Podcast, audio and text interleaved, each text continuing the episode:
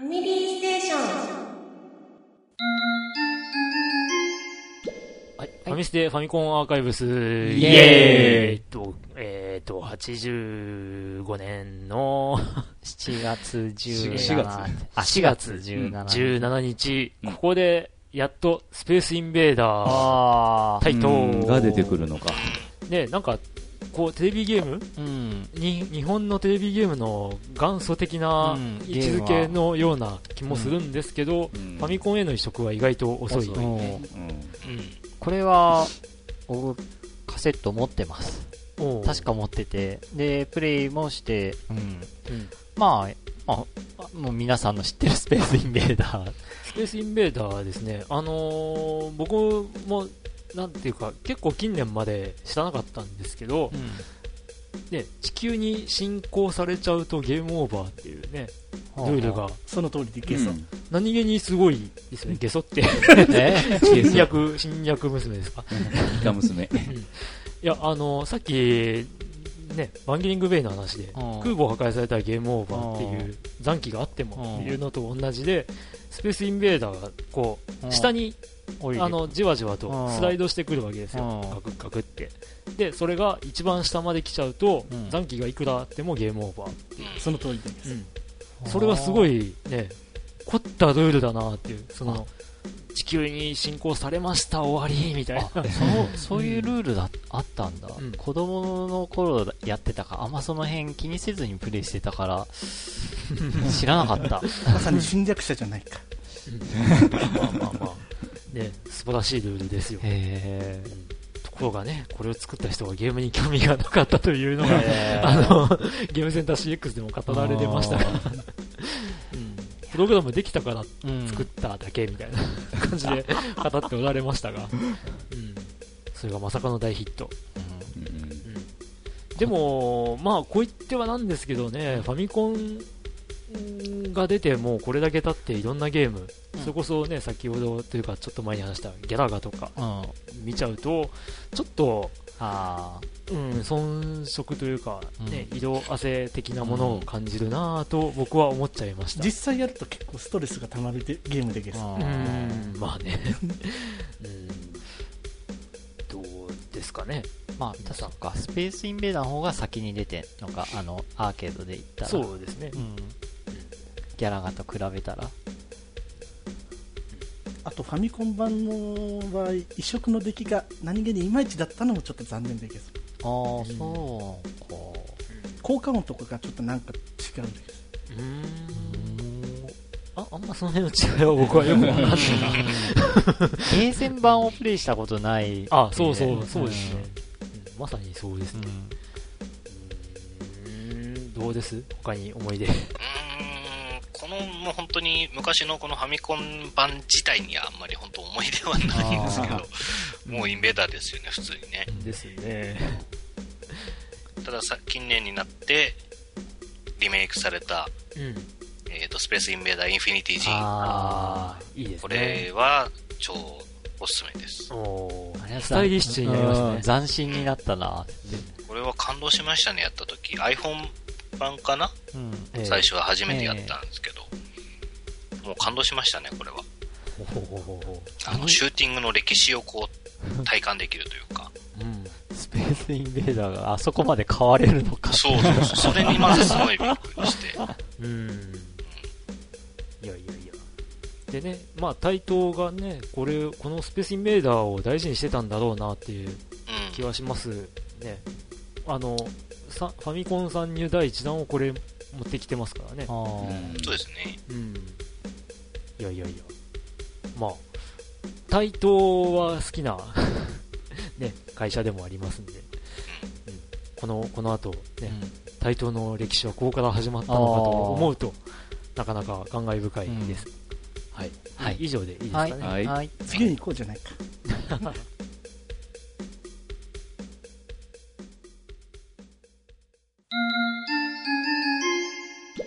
ファミステファミコンアーカイブス、イエーイえー、1985年の、えー4月17日、えースペースイベンダーと同じ日ですね。えーハドソンのチャンピオンシップロードサンダー、あうんマジで難しかったんですけやりまど、これ、本当前回ね、話しかけてやめたんですよ。ーあ、そうです。あのー印象深いのは、うん説明書に一面のクリアの仕方が載っているというのがうへーん印象深い。あ ーうんでデモ画面で途中まで。あのあ、そうなんですかね。あーえ、あ、でも、あれ、確かなんか失敗してなあかったとかな。最終的に失敗するけど、途中までやり方がうん。触あれれね、いきなり穴開けて、こう、降ってくる敵の頭を渡らなきゃいけないとかって、うん初見だったら絶対無理でしょ。あー絶対無理気づかないわ、あんなんていう。まあ、初代ロードランナーの時に敵の頭の上に乗れるってことを知らなかった人も結構いるかもしれあない、。そうなんですかね。うん。い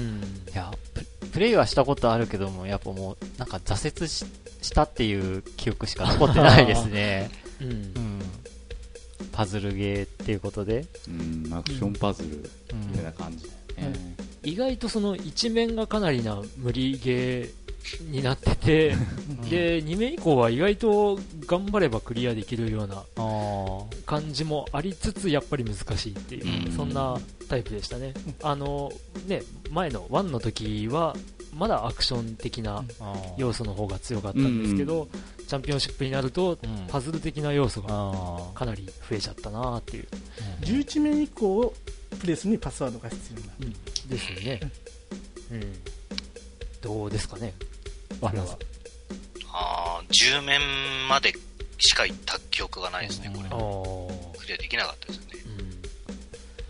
僕はなぜか初代のロードランナー持ってなくてチャンピオンシップだけ持ってるへ ーなぜっていうあーうんあの確かね、間違って買ったんですよ。え なんか初代と間違って買ったって初こと代買いたかったのに、チャンピオンシップロードランナー買っちゃってっていえうー記憶があります。あーそうなんかうん実は今日、でちもょっとこういうものを用意しました。まあなんですかこれは全50面をクリアした時にもらえる認定えーあああったなすげえ。へえ。 2924番目です。へそんなのもらえたんですそうかそういうのがあったんです、うんキャンペーンーが。お応募してください的なのがあったんです。まなあん実か昔質、はありましたね、よくそういうのね。ありましたね。まあ、実質50面までのプレえーパスワードを入力すればいいっていう感じだったんで、実あーまあ、本当は50面クリアしなくても49面をクリアすれば、あ応募ーできるってはい感はじでいはいはいはいうんまあ、ちょっとズルしたんですけど、まあ、最終的にはちゃんと50面もクリアしたんで、それはなんなか、るほクリアしてその出るパスワードを送るメモしうんて説明書の後ろに書いてあるんですよね。あ結構昔ありましたよんゲーム中に出てくるキーワードを集めてあああ、ーそう。ハガキに書いて送ってねーあそしたらなんかオリジナルグッズあげますみたいなのが結構あったり、うんまあ、他のゲームになりますけどねあのクリア画面の写真を送ってきたらーへークリア後にもらえるあのバッジうんの本物を送ります的な、ね、あの某スクーンっていうゲームがあったりとかも、うんしましたし、うんまあ、余談ですけど、DS 版のロードランナーで、ロードランのチャンピオンシップロードランナーを収録してるのがあるんですけど、ああもうそこに、えー全画面クリア方法のデモ映像が表示できるらしいです。へされるえでし DS だったんですかねあれじゃなかったですかゲームボーイアドバンスとかあ、それもあり、あもうありますよね、うんちょっとね欲しいななんてね、うんチャンピオンシップロードランナーにエディット画面がなかったのが残念。あそうかなかったですねそういえばーあそうだからね間違えて買った僕はね当時しょんぼりだったわけですよ、 自分で作って。うん、自分で作ろうっていうのもあんまなかったですけどねあーあのとにかくひたすらねあの難しくて泣いたってあーまあ、そうやね。ってな感じですよはいはい。高橋名人デビューのきっかけになったゲームっていうことで、名人本人も思い入れ深いソフトだって。おおーなるほどはい以上でいいですかはいはいはい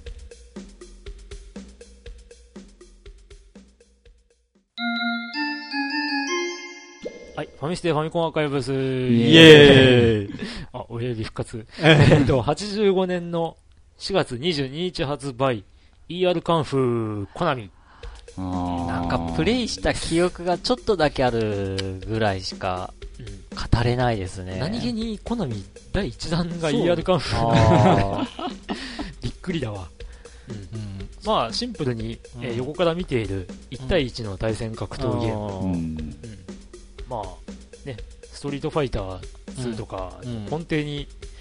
当たるのかなっていう気もしなくもない、うん。まあ、前回、前回というか前に、アーバンチャンピオンで 僕が初の対戦格闘ゲームと言いましたが、あうんまあ、ジャンプとかね、うんその辺が出てきたのはこれが初かな。ううんんー、でもまあタイトルとか画面は記憶には残ってるゲームだなっていう感じです ね。まあまあ、ね、このゲームの曲がね、あうのんいかにも中国ってあチャラチャラ。ラチャンチャンチャンチャンチャン、あーチャラチャラチャンチャンチャンってのはもう、いかにもですよね。あーワナさんは、なんか、ありますかあの、画面がバグるまでやったことあります そうでね。すね。言ってへましたね。 82面かなえ。うん。そのぐらいまでずーっと延々とやってたら、途中でブーって止まっちゃって。へえ。うんということは5人の攻略法も大体、そうですね。あの、基本あの、垂直ジャンプ蹴りで相手固めて勝てるんで、はいはいはいはい。ううんん。あの、よく斜めジャンプ蹴りでこう、行ったり来たりして相手の頭にガンガンガンガン当ててっていうのがありますけど、それよりも垂直ジャンプで当てて止めて連続で当てた方がやりやすかったんで、ずっとやってましたね、それで。あとゲームセンター CX 見た人は分かると思うんですけど、ボーナスステージが異様に難しいんですよ。ああ、ー10個落とすやつですボーねナ。スなのあれみたいな方がありますけど。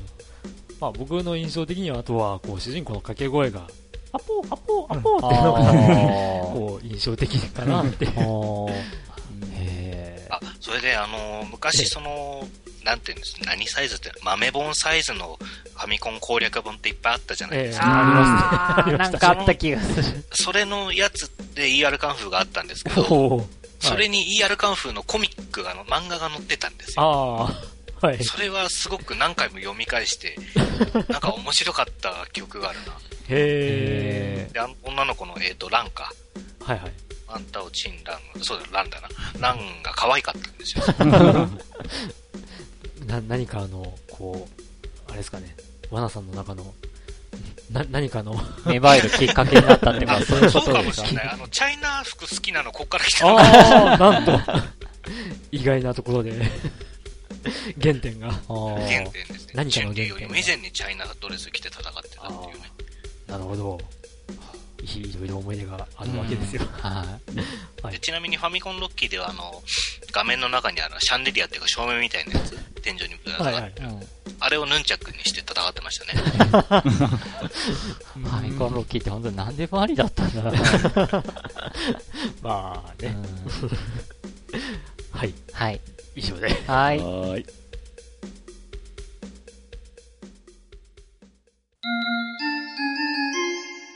ファミステファミコンアーカイブズイエエーイ先ほどと同じ ER カンフーと同じ、えー4月22日発売、うん。うん、結局南極大冒険同時発売だったんですよ。コナミここれを結構やった記憶ありますね。これね同日発売でコナミが2本出してきたおーっていうかねあのまあ85年うんを見ると、コナミがすごい出してるんですよね、へーすごい、ね、なんだろうファミコンは売れると思って、バシバしたんでシすかね出し始めた時うん期こ85年になってジャレコと、コナミがそういう思い出が。っていううんまあ、ペンギンで、南極大冒険うんうんペンギンが、ええまあ、ななんで、なんか氷の穴に落ちないように避けてったり、アザラシ避けたったり、うんそうそうで、なんか、タケコプターみたいなプロペラあうん頭につけて、プルプルプルプルプルってえ飛んでたっていえう。はいはいえどっちかというとレースゲーム。あーまあそうですねう。ミスを減らして、うんええー時と間内に制限時間内にええうんで、何気にね、南極一周かなそう南するっ極ていう一周あー南極大陸一周するうんあれは現実的に即してるのかなあのん、こう到達した基地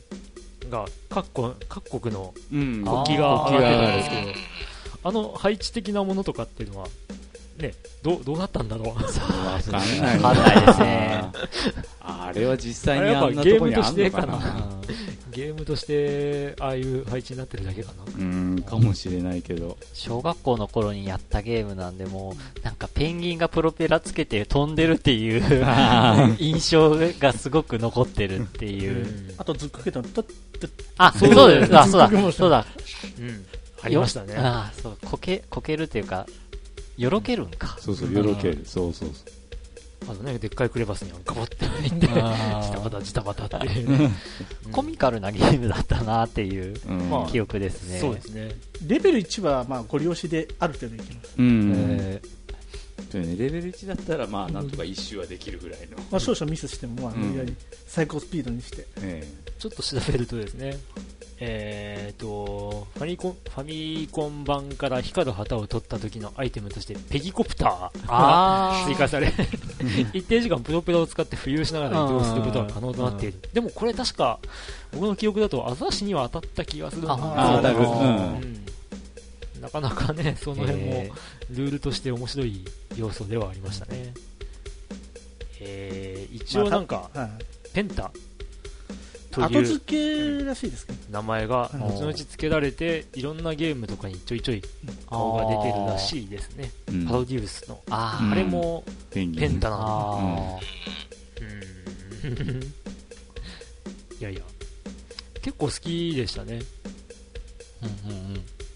まあ、ただよくよく考えてみると ER カンフーとか結局南極大冒険とか大事あれで すよねまあまあまあまあまあ まあ。結局、結局、南極大冒険の結局は何だったのって、 結局。結局当時結局南極放送局まあウィキペディアにも書いてあったんですけどそのキャッチコピーが元ネタだったらしい へえ、そうへいうことなのね。うん。うん。書いてるな。思い出的には他にはどうでしょう皆さん。バナさんはあーあんまりないな。あ ーじゃあ終了で。僕もあんまないでうんす。好きだったけど、うんあんまりなーっていう。やった覚えはありますけどね。うんうんはいこ。れもね、バーチャルコンソールになってるらしいです。興味のある方はぜひどうぞ。はい。はい。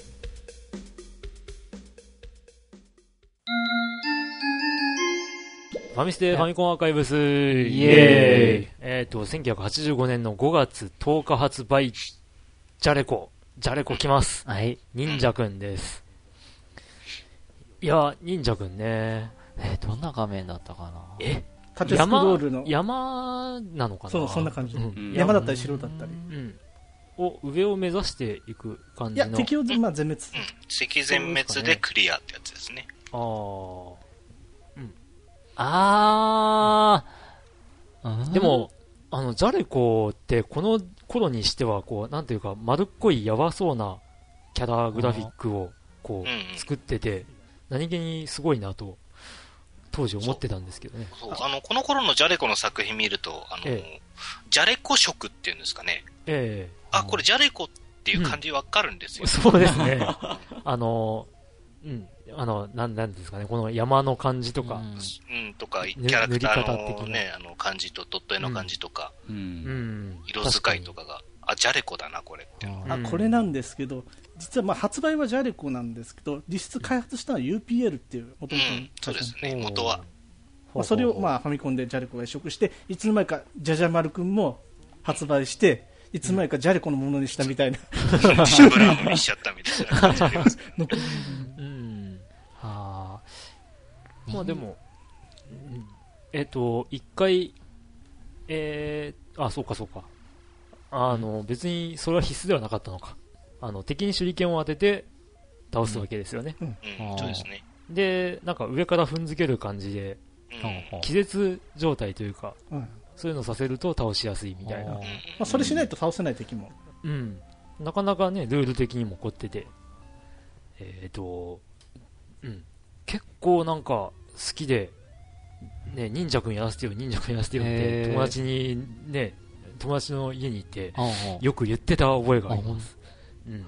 これはちょっとやった記憶ないですねお。うじゃじゃ丸くんの方ですね、どっちかというと。ああ、じゃあ。あうーん敵倒した後に魂が出てくるのがなんか生々しかったからえっとね、でもやっぱ忍者くんは難しかった記憶もありますあーね。これなんですけど、まあ、大体2名以降になると、まあ、ボスキャラに当たるっぽい敵がいてそいつとまともに戦うとまずあっちの攻撃が激しくて打ち負けるんで、まあ、気絶して倒すか後ろから倒すかをやっていかないとああ。これやらないうん。ジャジャ丸くんもそうなんです忍者くんの話は あれヨッキーも。うんあんまりじゃじゃ丸だなあどっちかというとああ。あらららら。マナさん、忍者くんは。うーん、やっぱじゃじゃ丸です。あれなんだって。えー、予想あ外じゃあまあ、い以上で。はーい。じゃれこれ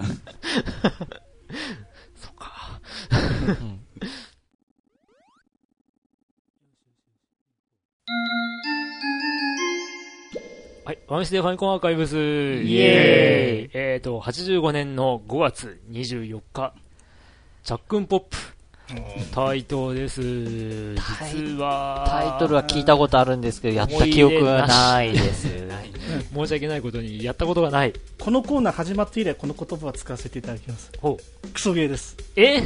ー、そうなんですか操作性がかなり悪いんです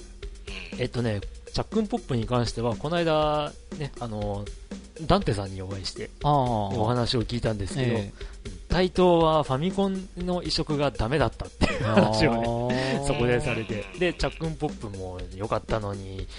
ファミコン版はねーっていうことを、あまあ、話されてま した。なんかあのゲームやってボンバーマンの偉大さが分かったよねああー。ね。画面的には画面見ても全然記憶にないですね。なんか地味牢ですよね。うん牢屋に捕まってるハートを爆弾で全部壊して出口に行けば一面クリアっていううんあーうん。うんなんかね、攻略本というか、なんかね、何作かのゲームの攻略本で一緒に書かれてるのをちらっと見たという印象しかないっっていう。あれい以上で。以上で。いいすかね。はい。 はい。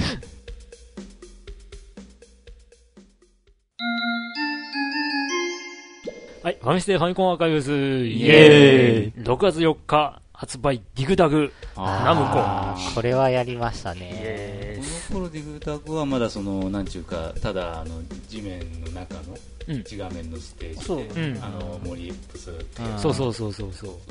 うんうんえー思い出語れるほどでもないですけど、はいただやるにはや、やりましたね。あうんあ、あの、ね、僕の家にファミコンが来た頃に姉が買ったゲームでした。うん。すげえハマりましたよ。で、何がいいって、ね、あの、歩くと曲が流れるっていう。あーあれがすごい印象強くて。あうん、だからあの一歩一歩歩くと、でででうんでうんでで 曲がね、細切れになるっていうのが面白かったり、ーで、残り1匹になったら早い曲に切り替わるっていそうですねうん、で逃げ出すそうんでですすよよねね。なぜか逃げられるうんファイファイガでしたっけファイガとプーカあの炎がね、結構ああの緊張感がうんありました。やつは縦には炎吐かないんで、まあ、そこ、ーあーそうですね。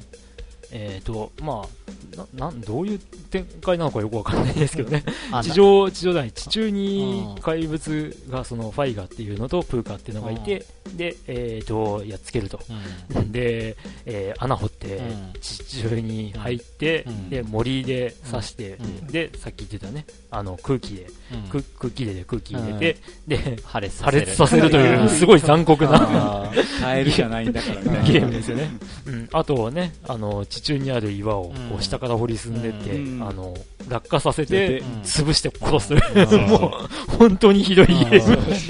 まあそれは自分が下敷きになるというリスクもあるけど、うんうん、なんていうね。はうんクリアするとね、ラウンドの、こう、ステージの上に花がどんどん増えていくっていう、あれもなんか、見てて楽しかったい。感じがしします。で後に後付けでミスタードリラーってゲームが出た時にこのディグダグの主人公が、ミスタードリラー主人公堀進の父親ってことにあ、そうなんだ。後付けでされたらしいですへえ。 うん。ね。なんか、うん、意外と戦略も必要だったりしましたね。うんこうう、ん重なって敵がね、追っかけてきた時とか、ちょっと刺して、うんちそょうっと刺して戻ったりとかしうて、んで、ね、あの、一体にうん分離させてうんやっつけるとかね。 iPhone でなんか、置いてありました、ディグダム。確か。おーうん。まあ、体験版もあったんで、気になった方はぜひどうぞっていう感じです。あれ、なんですかね、ファンメイドムービーって言うんですかね、あの実写版の映画のえ偽予告みたいなのを海外の人が作ってて、デうんィグダグの、え、そん なの結構面白いです。へなんかすんげえシリアスにやってんですよ。でも格好はこれなんですよね。へディグダグの格好は ね。どっか、どっかおまぬけで面白いあーシリアスなのうんでもなんか、モンスターをこう破裂させる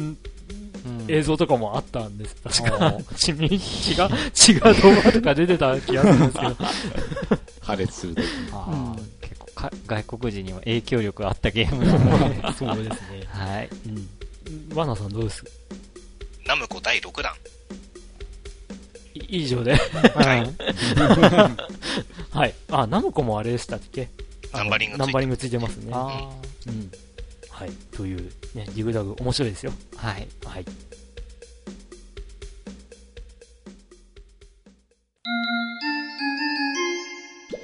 ファミステファミコンアーカイブスイエーイ !6 月14日発売、フラッピあ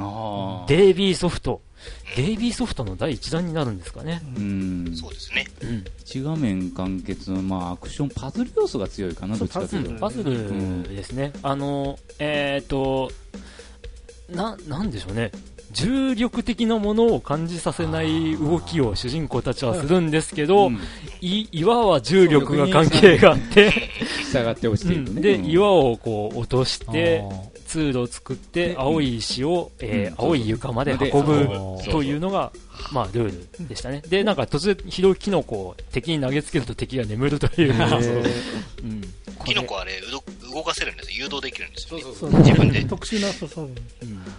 これはちょっとやったことありません。はいこれもともとパソコンで出てたゲームで、そっちの方が印象があります。そうですね CC6001 であー持ってましたそっちかうん、で、ね、何気にアクション性も高くて、ね、あの敵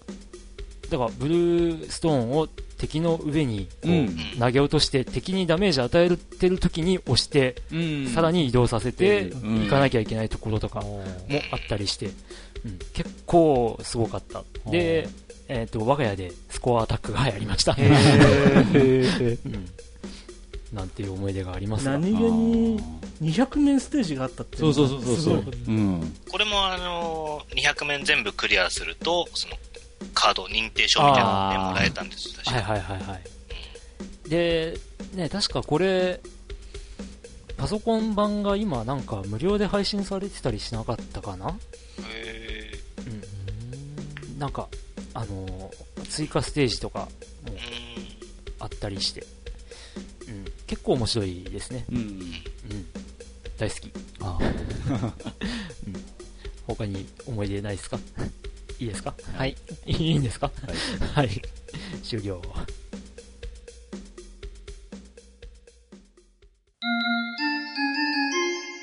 ファミステファミコンアーカイブスイ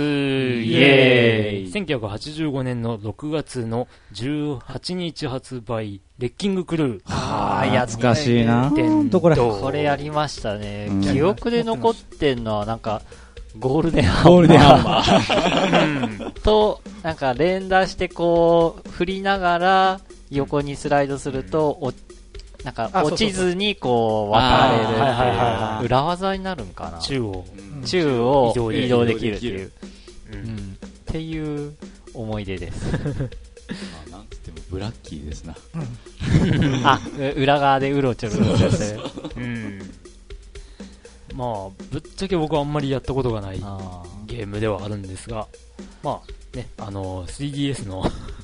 お詫びソフトで配信されてーるんで、あちょっとしっかりやってみようかなー。ほほほほうん